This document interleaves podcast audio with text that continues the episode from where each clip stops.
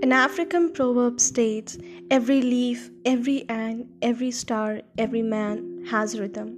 It is when that rhythm breaks that life ends. In every culture and country, music has been intricately woven into their lives and activities. It is thought that initially music was used only as an accompaniment to religious rites and that rulers elevated it to the plateau of entertainment. In African folklore, God drummed musical beats into the heart of man, and so for every new occasion or festival, drums are beaten to proclaim the joy of living. In the Eastern philosophical thought, life revolves around the seven swarams. Each swaram has a place of its own and carries with its own harmony. Combinations of these swarams form ragas.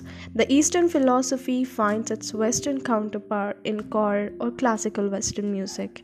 Each is different style and pitch.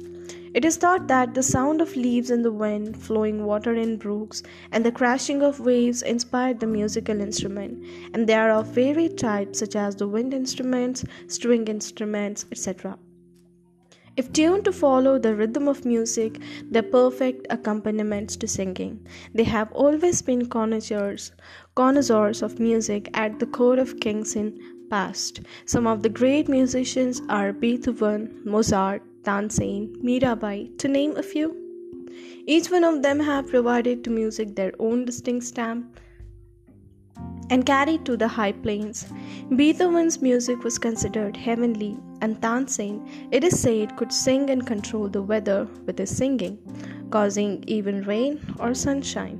In the Bible, it is said that the walls of Jericho came tumbling down due to the rhythmic chanting and stamping of the feet of a group of people. A very good soprano can shatter glass if she sings at a particular high pitch. Just as a child in the womb is soothed by the rhythmic beat of the mother's heart, so also music can soothe and rejuvenate a tired mind and body.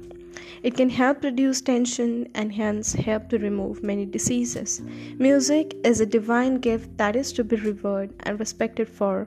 It is essential for a full life, allowing us to get closer to divinity and gracious living.